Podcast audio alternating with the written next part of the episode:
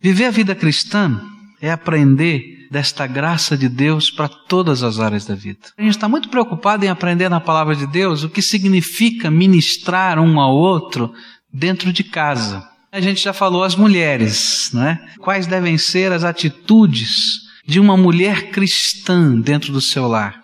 Mas eu quero falar agora para os maridos. E nosso texto está lá em 1 Pedro, capítulo 3, e agora o versículo 7, onde o apóstolo Pedro vai agora ensinar aos maridos. Se você ainda não é casado, espera casar um dia, então tem que aprender, tem que aprender desde já aquilo que a palavra de Deus ensina sobre a atitude de um cristão, de um homem cristão dentro da sua casa. A palavra de Deus diz assim: Igualmente vós, maridos, vivei com elas com entendimento, dando honra à mulher como vaso mais frágil, e como sendo elas herdeiras convosco da graça da vida, para que não sejam impedidas as vossas orações para que não sejam impedidas as vossas orações. Vamos pedir que Deus nos ajude? Senhor, nesta hora que é tão importante para nós, porque queremos ouvir a tua voz bem de perto no nosso coração, pedimos que o teu Espírito Santo esteja ministrando aqui conosco. Que nessa hora não esteja pastor Pascoal aqui, mas que o Espírito de Deus esteja nos ajudando a compreender a palavra de Deus e que essa palavra, Senhor, possa estar abrindo a nossa mente, abrindo os nossos olhos, fazendo com que haja, Senhor, mudança positiva na nossa vida. Tu sabes, Senhor, da nossa oração, que estamos pedindo, Senhor, abençoa as famílias aqui representadas. Mas, Senhor, começa essa bênção na vida de cada um que aqui está. De tal maneira, Senhor, que nós possamos ser, Senhor, agentes desta bênção dentro do nosso lar. É no nome precioso de Jesus que oramos. Amém, Senhor. Quais são então aquelas atitudes que Deus espera de você, marido, dentro da sua casa, como esposo? Primeira coisa parece uma coisa tão simples, tão despretensiosa, mas na verdade já é algo tão profundo. O texto começa assim, igualmente vós, porque ele acabou de falar das mulheres, então da mesma maneira existem atitudes para com os homens. Maridos, vivei com elas, com entendimento. Mas essa primeira frasezinha, vivei com elas. E é uma palavrinha aqui muito interessante, esse viver com. O que quer dizer isso? Significa permanecer com alguém, residir, coabitar, inclui todos os aspectos físicos, psíquicos e espirituais da vida cotidiana e pode até significar, como palavra técnica, existem na literatura, na língua grega, essa palavra aparece até como relacionamento sexual, como conhecer a mulher na sua intimidade mais profunda. O que o apóstolo Pedro estava tentando ensinar? Ele estava tentando passar para nós, homens, que existe um pacto de compromisso nesse relacionamento entre você e sua esposa. Algumas coisas que são muito importantes e que são base para qualquer relacionamento conjugal. Quer dizer, exclusividade. Se não houver exclusividade no relacionamento entre um homem para com uma mulher, não existe casamento. Está dizendo de alguma coisa que tome o seu tempo, que envolva a sua vida. Deus deseja que a sua esposa seja para você a pessoa mais importante na face da terra, que não exista mais ninguém, e eu vou dizer, mais nada mais importante do que ela. E é justamente nesta área que alguns casamentos têm se machucado, porque essa é uma expectativa tão grande no coração de alguém que quer ser um com o outro. E às vezes um monte de pequeninas coisas vão entrando na nossa vida e vão separando. Você já entendeu que o adultério quebra casamento. Mas vamos tirar o adultério de lado agora? E vamos entender que outras coisas também quebram. Quando de repente outras pequeninas coisas ou grandes coisas vão tomando lugar, o tempo e a exclusividade e o valor que a tua esposa tem. E de repente então você diz para ela, marido, ah, eu te amo, te amo há tanto tempo. Mas ela olha para a tua vida e vê que você não tem tempo para ela, que não há lugar na tua vida para nada que é importante para ela. Que um monte de pequeninas coisas estão entrando na sua vida, mas ela, quando vem com qualquer coisa, grande ou pequena, não tem lugar na tua vida. E olha, o casamento começou a sofrer aí. Deus tinha um projeto quando inventou o casamento. E esse projeto está descrito lá em Gênesis, capítulo 2, versículos 23 e 24, diz assim: Então disse o homem: Esta é agora osso dos meus ossos e carne da minha carne. Ela será chamada varoa, porquanto do varão foi tomada. Portanto, deixará o homem a seu pai, sua mãe, unir-se-á à sua mulher e serão uma só carne. Nesses três verbos que existem aqui em Gênesis, a gente vai encontrar a essência do casamento. Se você deseja se casar, você vai ter que aprender a deixar. Você vai ter que deixar a casa dos seus pais. Você vai ter que deixar a tutela, a orientação, a direção deles. Senão não tem casamento. E vou dizer que para o resto da vida você vai ter que aprender a deixar algumas coisas. Talvez você vai ter que deixar um pouco daquele tanto jogo de futebol que você tem durante a semana. Você, quando era solteiro, jogava na terça, na quinta, no sábado, no domingo. Você era um atleta. Alguns não são, não tem jeito mesmo, né?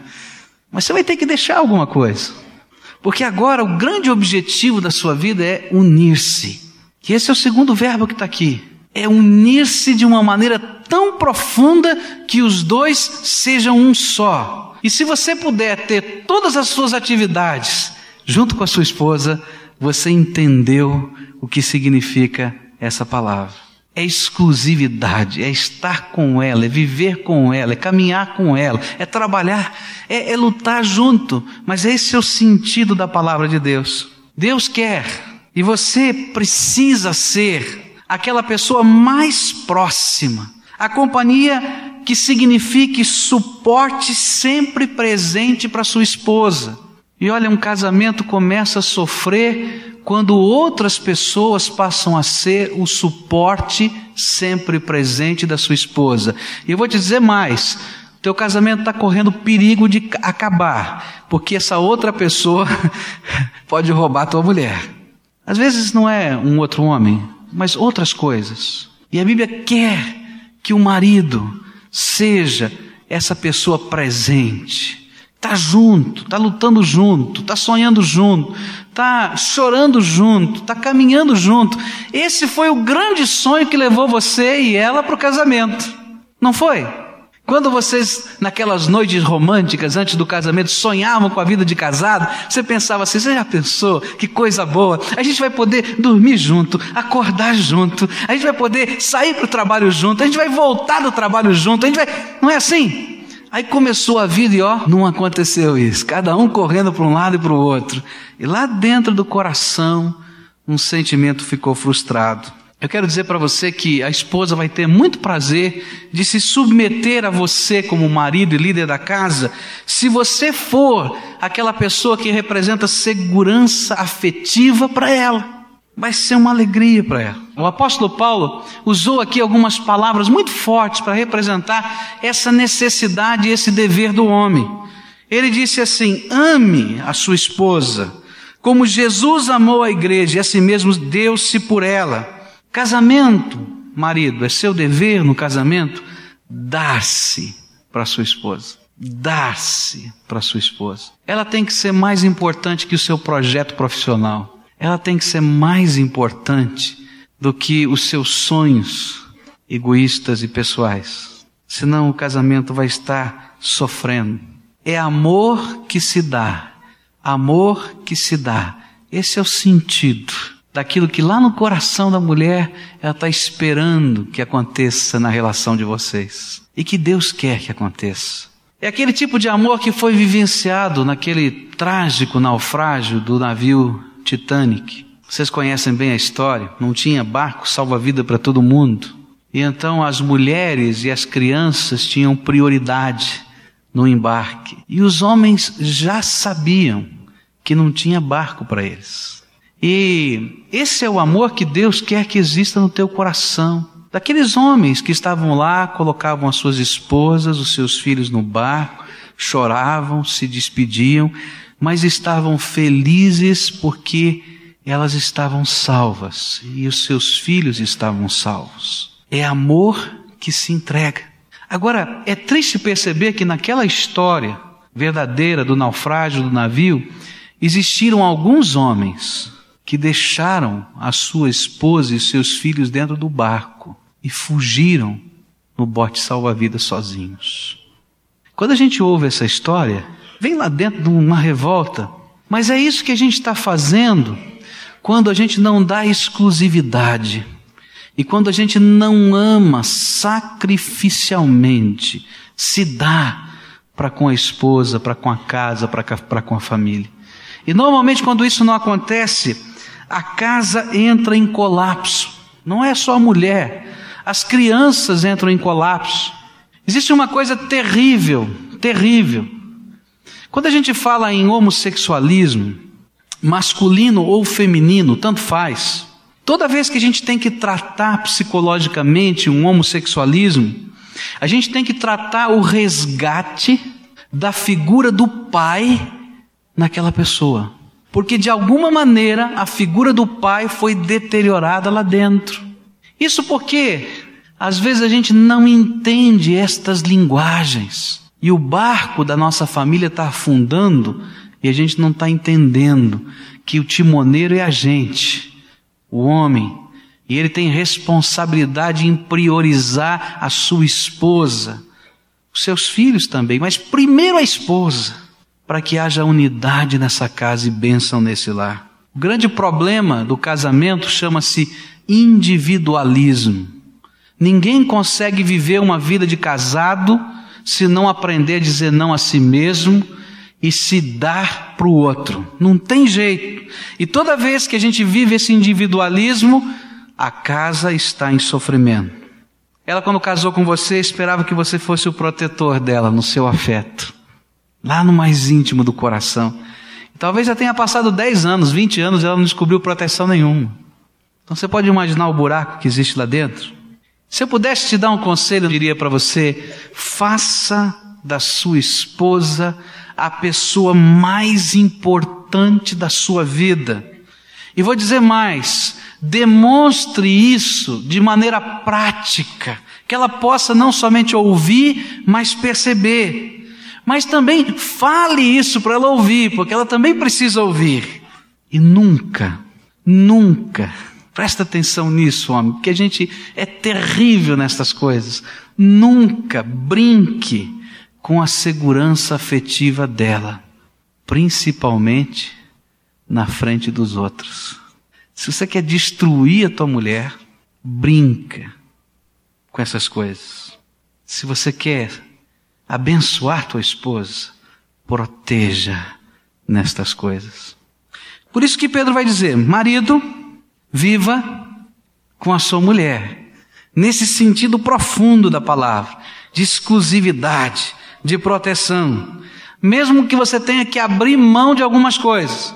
É interessante ler o livro de Eclesiastes no capítulo 9, versículo 9. Isso aqui é lição de casa para o marido, porque isso aqui é uma coisa tão interessante. Olha só o que a Bíblia diz. Enquanto você viver neste mundo de ilusões, aproveite a vida com a mulher que você ama, pois isso é tudo o que você vai receber pelos seus trabalhos nesta vida dura que Deus lhe deu. Isso aqui é sério, né? Sabe qual é a bênção maior que Deus te deu para esta vida? Eu sei que Deus tem preparado um céu para gente. Mas sabe qual é a bênção maior que Deus te deu para essa vida? Maior que o teu sucesso, maior que o dinheiro, maior que as aspirações da tua vida, é a mulher que está do teu lado. Essa é a bênção de Deus. E a Bíblia está dizendo: olha, aprenda a desfrutar de uma bênção tão grande que Deus colocou diante de você é a tua esposa. Cuida dela. Viva com ela. Mas viva nessa intensidade de coração. A segunda coisa que Pedro vai dizer ainda no versículo 7, diz assim: igualmente vós maridos, vivei com elas com entendimento. Viva com elas com entendimento. Quer dizer o seguinte, ó, abra o olho. Viva com ela, mas ó, abra o olho. Perceba a sua mulher. E você quer ver como Deus tem razão em inspirar Pedro para falar essas coisas? Porque o homem é ruim de perceber as coisas, gente, olha. E no que tange a esse relacionamento, homem e mulher, ele é, é horrível. Você quer ver? Fazer um teste com você. Tua mulher vai na loja, compra uma roupa nova, diz a verdade. Quando ela chega em casa de roupa nova, você diz: Puxa, que vestido bonito. Disse. Ela foi lá no cabeleireiro, muda o tipo de penteado, e passa meia hora você não falou nada. Uma hora você não falou. Ela perde a paciência. Você viu meu cabelo? O que é que tem no cabelo? O que a palavra de Deus está tentando passar para a gente e está desafiando a nós homens é em qualquer fase da vida. Você está com o seu cabelo branco, vai dizer assim: Ei, já estou casado há tanto tempo, não adianta mudar agora. Vou dizer para você: a tua mulher está esperando com alegria o dia que essas pequenas coisas comecem a acontecer na sua casa. Com ansiedade. E não importa a idade, presta atenção, não importa a idade porque isso tem a ver com a natureza com que a mulher foi criada e nós precisamos entender essa natureza. É nosso dever. Conheça a tua mulher, abra o olho. Sabe por que isso acontece? Porque o homem e a mulher são diferentes. Eles não são só diferentes fisicamente, mas eles são diferentes emocionalmente. Deus criou o homem e a mulher diferente, emocionalmente falando também. E Deus quer que você, marido, seja um expert nestas diferenças. Que você é o líder dessa casa. E Deus vai te usar para ser uma bênção nesse lar e fazer desse lar algo importante, feliz, gostoso, desfrutante. Mas você tem que conhecer essas diferenças. E é por isso que a palavra de Deus diz: marido, viva com a sua mulher, mas com conhecimento. Abra o olho. Quer ver algumas coisas que você precisa aprender sobre essas diferenças? O homem tem uma maneira de pensar lógica e dedutiva. Ele vai organizando os seus pensamentos, isso, mais aquilo, mais aquilo outro. A conclusão lógica disso é isso. Isso acontece porque ele usa muito mais uma metade do seu cérebro. O nosso cérebro está dividido em dois hemisférios. E o homem usa muito mais, 80% do exercício mental de um homem acontece do lado do cérebro que é dedutivo. A mulher foi criada por Deus, tendo os dois hemisférios e o homem também. Mas ela pensa com o outro lado do cérebro o lado que é indutivo. A mulher tem uma capacidade de perceber as coisas, ela não fez raciocínio lógico nenhum, mas ela é capaz de perceber no ambiente que tem alguma coisa errada. Então você está conversando com um homem que está vendendo o carro para você, ela diz: Olha, não faz negócio com esse homem. Mas esse aqui é um bom negócio, esse aqui é excelente, olha só, vai me dar esse dinheiro, aquele, mas olha, eu não sei, mas eu não, não faz negócio com esse, com esse homem. E você vai lá, não, isso aqui é um bom negócio. Faz negócio. Primeiro cheque, volta sem fundo. Meu Deus, voltou sem fundo o cheque. Eu não falei para você não fazer negócio com esse, com esse homem? Tinha um negócio assim que eu não entendo. Sabe por quê? Porque ela pensa com o outro lado do cérebro. Ela é capaz de sentir, de perceber se tem honestidade, se não tem honestidade, se tem verdade, se não tem verdade. Você é capaz só de raciocinar. Deus criou você diferente dela e criou ela diferente de você para que no casamento o casal pudesse pensar 100% com os dois lados do cérebro. E o marido que não entende isso vai se machucar na vida, porque Deus colocou uma bênção do lado dele. Escuta, conversa, discute, pensa junto, porque ela vai trabalhar com a outra metade do cérebro, que você não sabe usar tão bem. Mulher, vai ter que ouvir do outro lado também, que você também não sabe usar tão bem o outro lado. Mas Deus quer que você, marido, saiba que isso acontece. Quer ver outra coisa interessante? O homem não tem problema com mudança. Se disser lá na empresa dele, olha, você amanhã vai trabalhar em Curitiba, estava em São Paulo, vem para cá, ele, tudo bem, tá. Nosso, meu trabalho é esse. Ou inverso, sai de Curitiba, você vai morar no Rio de Janeiro, vai morar em São Paulo. Tudo bem, isso aqui é minha empresa, tenho um compromisso com a empresa. Tal. Quando você chega em casa, fala para a tua mulher, diz, ah, nós vamos mudar de casa. E como é que vai ser? E a nossa adaptação? E escola para as crianças? E, e, será? E olha lá o custo de vida? Você, não, mas tudo bem, nós vamos embora fazendo tal. Sabe por quê? Porque o homem tem dentro de si esse espírito nômade. Ele era o caçador que saía para as coisas, né? E a mulher tem que ter raízes. Faz parte da estrutura dela. Deus criou assim. Para quê? Para que pudesse criar as crianças, que houvesse estabilidade na casa. E quando a gente não entende isso, mas mulher, você só pensa negativo, você não vê nada, olha só e tal. A gente tem que entender essas coisas. E Deus quer que você, marido, compreenda isso em profundidade. Saiba disso. A gente tem que aprender a lidar com isso, conhecer a natureza do outro. O homem tem a capacidade de conseguir separar os negócios, os assuntos, as ideias das pessoas e dos relacionamentos pessoais. A mulher não. A mulher geralmente mistura. E geralmente traz para si. Está sempre colocando para ela. Quer ver um exemplo? Você vai lá, começa a conversar com o vizinho, chega para o vizinho e diz assim: Olha, carro novo, é, carro novo, oh, que, puxa vida, tal, como é que é a potência desse carro? Não, esse carro anda bem, não sei o quê. E tal, você pergunta do consumo, ele diz: Ah, não, o consumo do carro é aquilo, aquilo outro. E quanto você pagou? Ah, eu fiz um bom negócio tal. Você vai perguntando um monte sobre o carro. Tudo bem. Aí você chega em casa, a sua mulher está colocando o almoço, e no mesmo espírito daquelas perguntas que você fez sobre o carro, você olha para a carne que está sendo servida e diz: mulher, onde você comprou essa carne? Ela olha para você e diz assim: por quê? Tem alguma coisa errada? Não é verdade? Porque ela traz para ela. E algumas brigas em casa são assim, né? Você entrou hoje olhando feio para mim. Eu? Eu estava cansado, cansado nada, eu sei que, que eu fiz? Fala comigo. Você não quer falar para mim o que está acontecendo.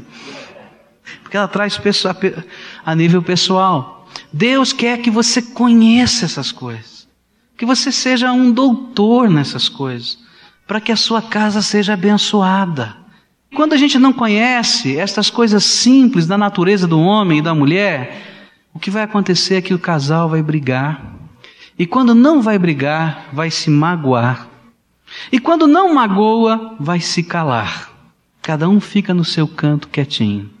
E muitas famílias estão sofrendo por coisas tão simples, porque a gente é ignorante da natureza humana, masculina e feminina. E Deus diz para a gente, através do Espírito Santo, usando Pedro: marido, viva com a sua esposa, mas viva com conhecimento. Entenda a natureza dela. Entra dentro do coração. Você vai aprender tanta coisa e vai enriquecer a tua vida. Quer ver outra coisa? A mulher tem um sentimento religioso mais forte do que o homem. E sabe por quê? Porque ela sabe ser submissa. E a relação com Deus é uma relação de submissão, é colocar-se debaixo da autoridade de Deus para servi-lo para adorá-lo, para honrá-lo.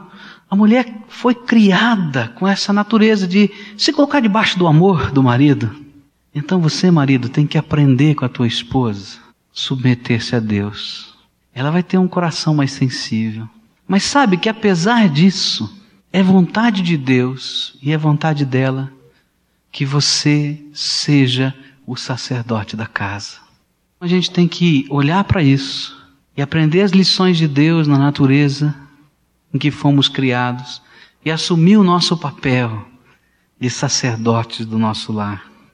O que a mulher mais precisa lá dentro do coração é de proteção emocional, afetiva, pessoal. Então quero dizer para você, marido, defenda a sua mulher, defenda as emoções dela, defenda o sentimento dela, defenda. Deus criou você para isso e a criou para estar vulnerável a você. Outra coisa que o homem é burro para chuchu nesse negócio, mas olha, eu tenho que me incluir nesse negócio também. É que a linguagem de amor para a mulher chama-se romantismo. Não é o erotismo. Você quer ter uma vida sexual plena? Seja romântico. Sabe, mostre o seu afeto. Pequenas coisas nesse sentido falam muito mais alto do que as grandes coisas. O homem está pensando numa grande coisa que ele vai fazer, vai comprar um presente muito especial. A mulher não está, não. Ela está esperando um sorriso, está esperando um telefone, um telefonema, numa hora inesperada, está esperando um bilhetinho que ficou para ela no lugar da casa quando você saiu, está esperando pequenas coisas, porque a linguagem dela é o romantismo. Mais uma só e eu vou parar aqui, porque tem tanta coisa, você precisa conhecer isso. A mulher usa linguagem codificada. Quando ela fala sim, nem sempre quer dizer sim. E quando ela diz não, nem sempre quer dizer não. É uma complicação esse negócio, porque o homem não entende, é, é difícil, né? E a gente cai, viu? Cai de pato nessa história. Mas Deus quer que a gente seja expert nessas coisas. Eu queria dizer uma coisa para você, marido. Quer aprender um pouquinho sobre isso? Eu vou te indicar aqui um, três livros, você escolha um deles, que fala sobre estas coisas, tá? Um deles diz assim: Ah, que bom se ele soubesse. Deve ter sido escrito por mulher, né? Depois disso, né? Ah, que bom se ele soubesse. Que vai falar destas coisas. O que, que é diferente na psique do homem, na, na psique da mulher? Deus quer que você conheça.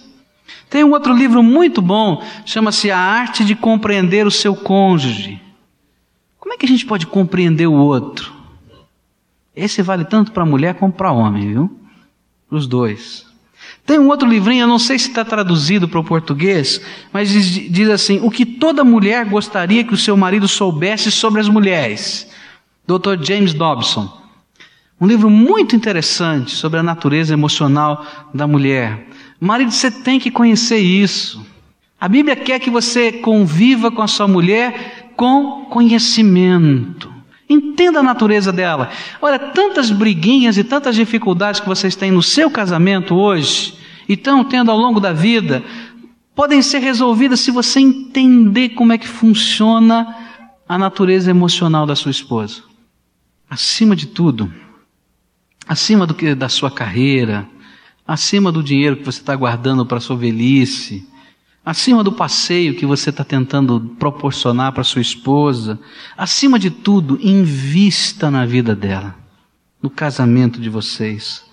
E lembra, lembra disso, a sua esposa é o bem maior que Deus lhe deu para esta vida.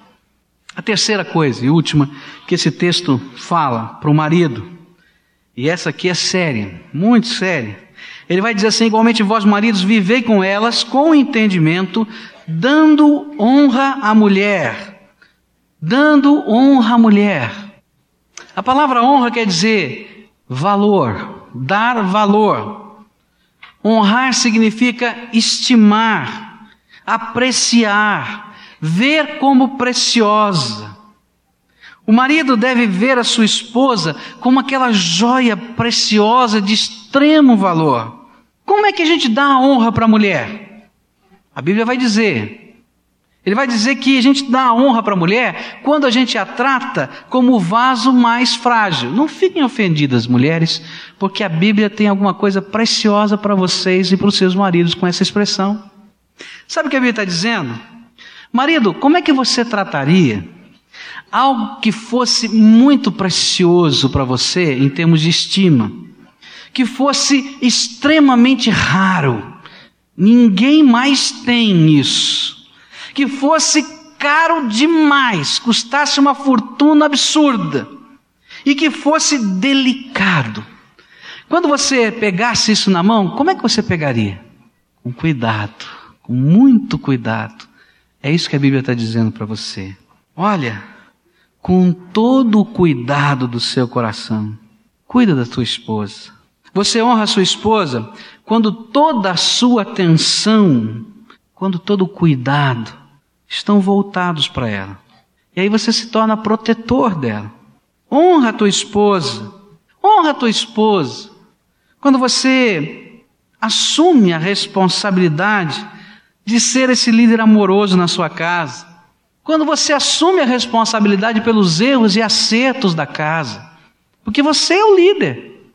Meu pai tinha uns negócios esquisitos, né? Ele dizia assim: que se você está na liderança de alguma coisa, se alguma coisa der errado, a culpa é tua.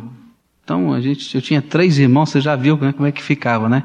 E meu pai dizia assim: ah, você vai sair com eles, cuida deles, você é o responsável. Se alguma coisa saísse errada, eu estava perdido. Você era o líder deles. Você está com a responsabilidade. Mas ele me ensinou isso para a vida. Se alguma coisa sai errada na igreja, a culpa é minha. Pode ter certeza disso. Porque eu sou líder. Agora ele tinha um, troco, dizia assim: se alguma coisa der certo, não fique muito feliz porque você não fez nada mais que a sua obrigação. Você está lá para isso? Então, assuma a responsabilidade da sua casa.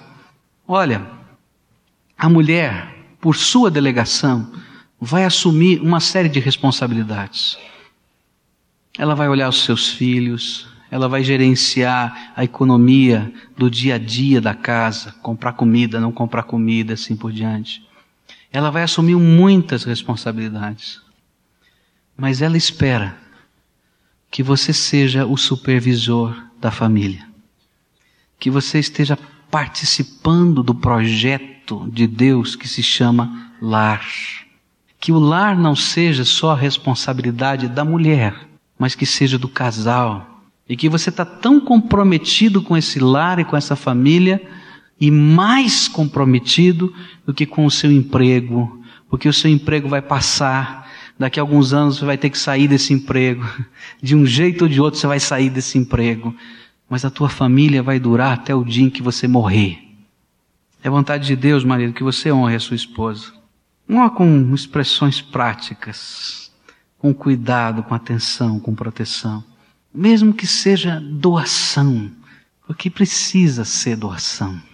A segunda coisa, como, como nós devemos honrar, está na continuação desse versículo, que ele diz assim: Olha, você deve honrar a sua esposa como vaso mais frágil e como sendo elas herdeiras convosco da graça da vida.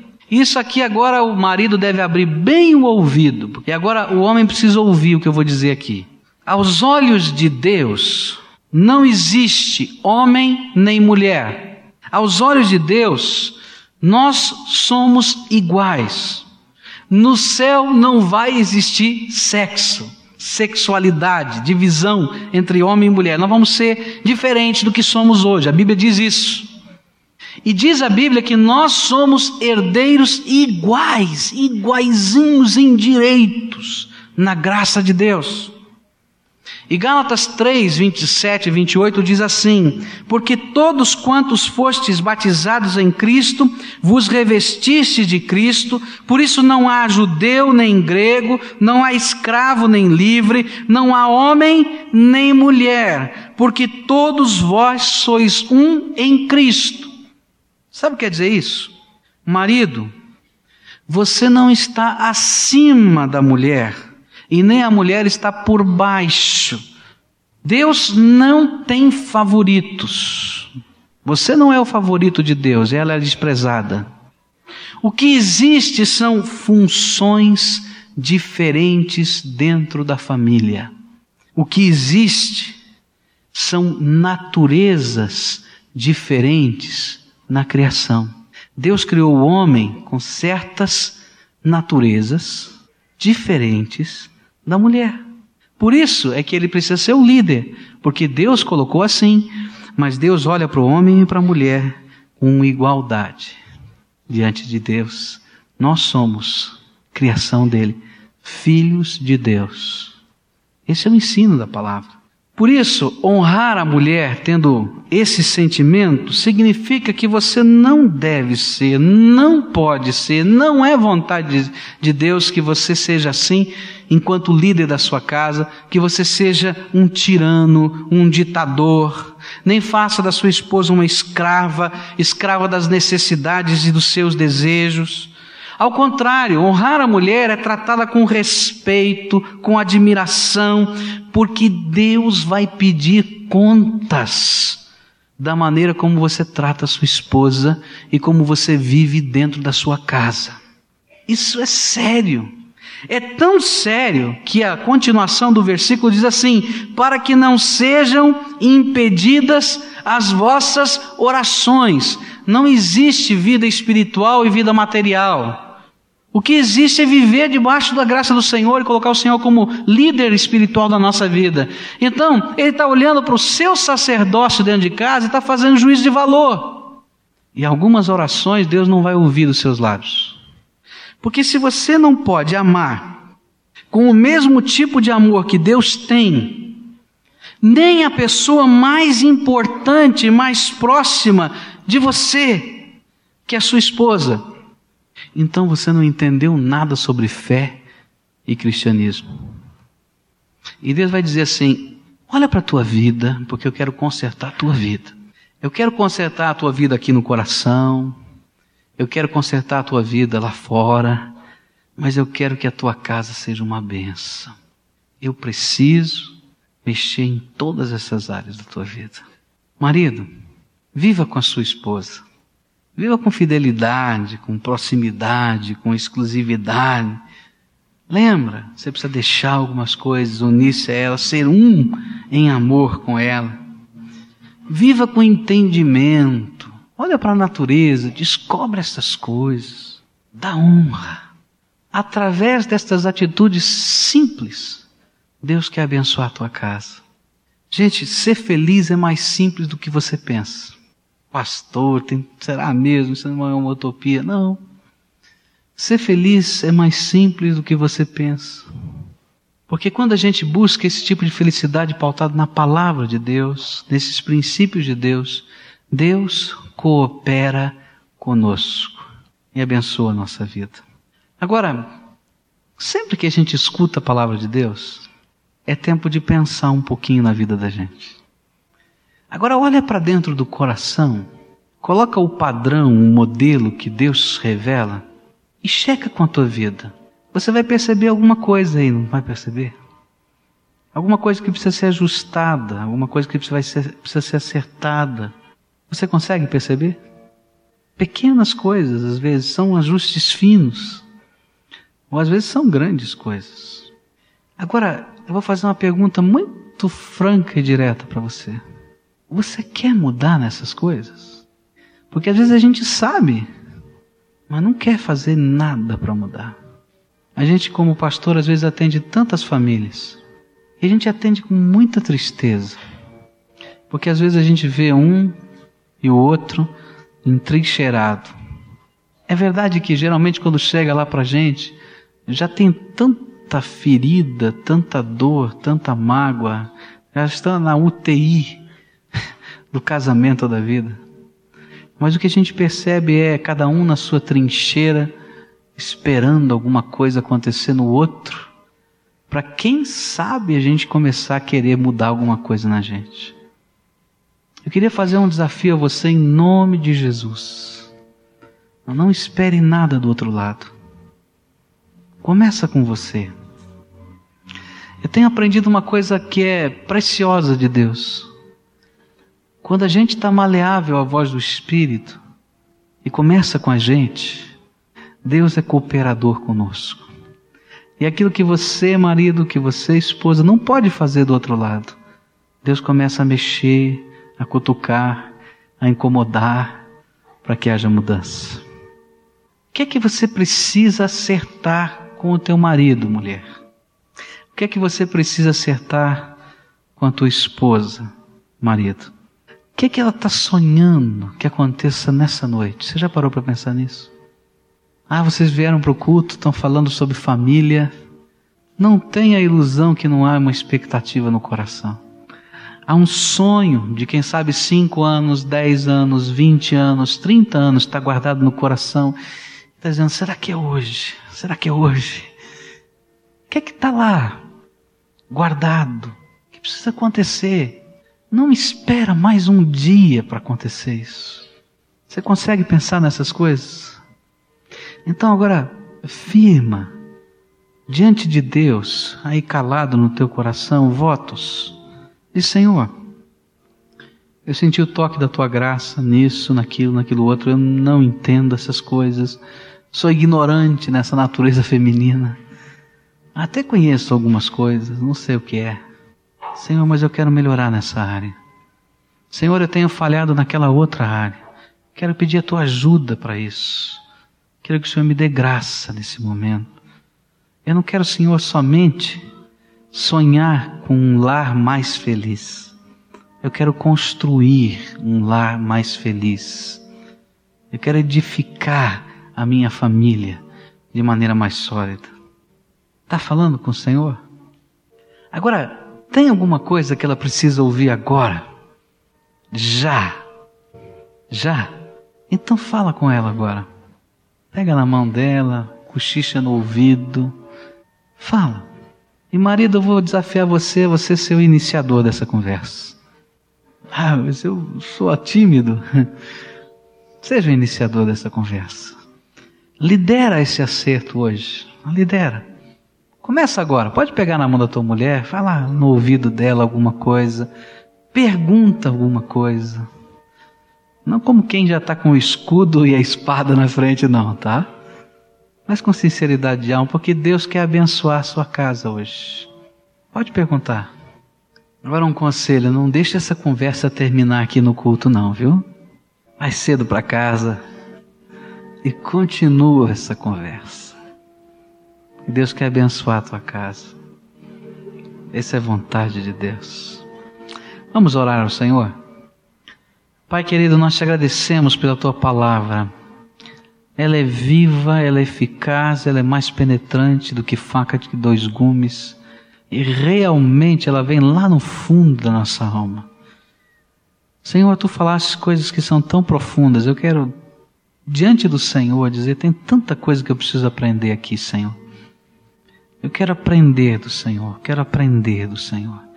Porque o que eu mais almejo é que tu estejas abençoando a minha casa. Que eu possa ver, Senhor, a minha esposa feliz. Que eu possa ser feliz junto com ela. Que eu possa ver os meus filhos crescendo felizes, bem estruturados. Senhor, me ajuda, porque eu preciso aprender. Quero te pedir pelos meus irmãos que estão orando assim, da mesma maneira que eu. Quero te pedir, Senhor, que tu nos des coragem para tomar algumas atitudes, que a inércia seja quebrada e que a gente possa abrir mão de algumas coisas para investir a nossa vida na pessoa mais preciosa que o Senhor tem nos dado, que é a nossa esposa. Senhor, ouça também o clamor dos filhos que estão aqui, estão pedindo, Senhor, abençoa a nossa casa, abençoa os meus pais, Ó Senhor, ouça o clamor das esposas que estão aqui, porque o Senhor também falou com elas em tantas coisas. Senhor, que as famílias aqui representadas estejam sendo trabalhadas pelo poder do Teu Espírito Santo. É no nome precioso de Jesus que oramos. Amém, Senhor.